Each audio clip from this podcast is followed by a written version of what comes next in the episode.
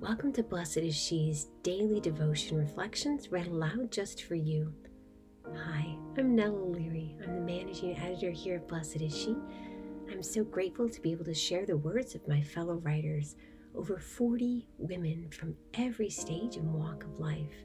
We're so glad you're here in this sisterhood. We look forward to praying with you. November 30th, 2020.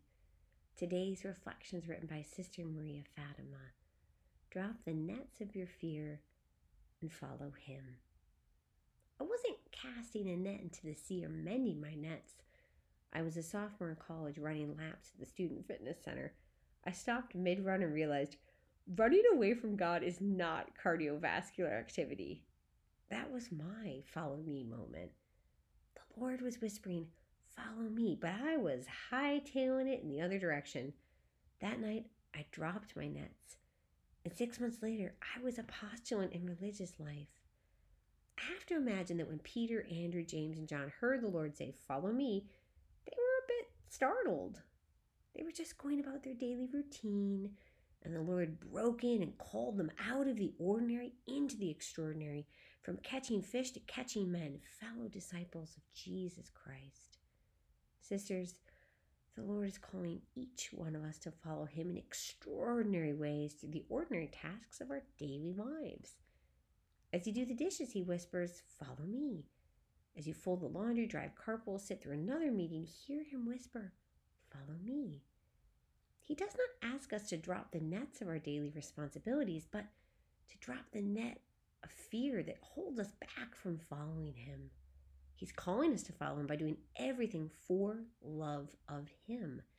In ordinary moments, he calls you to the extraordinary through virtue, through generosity, charity, patience.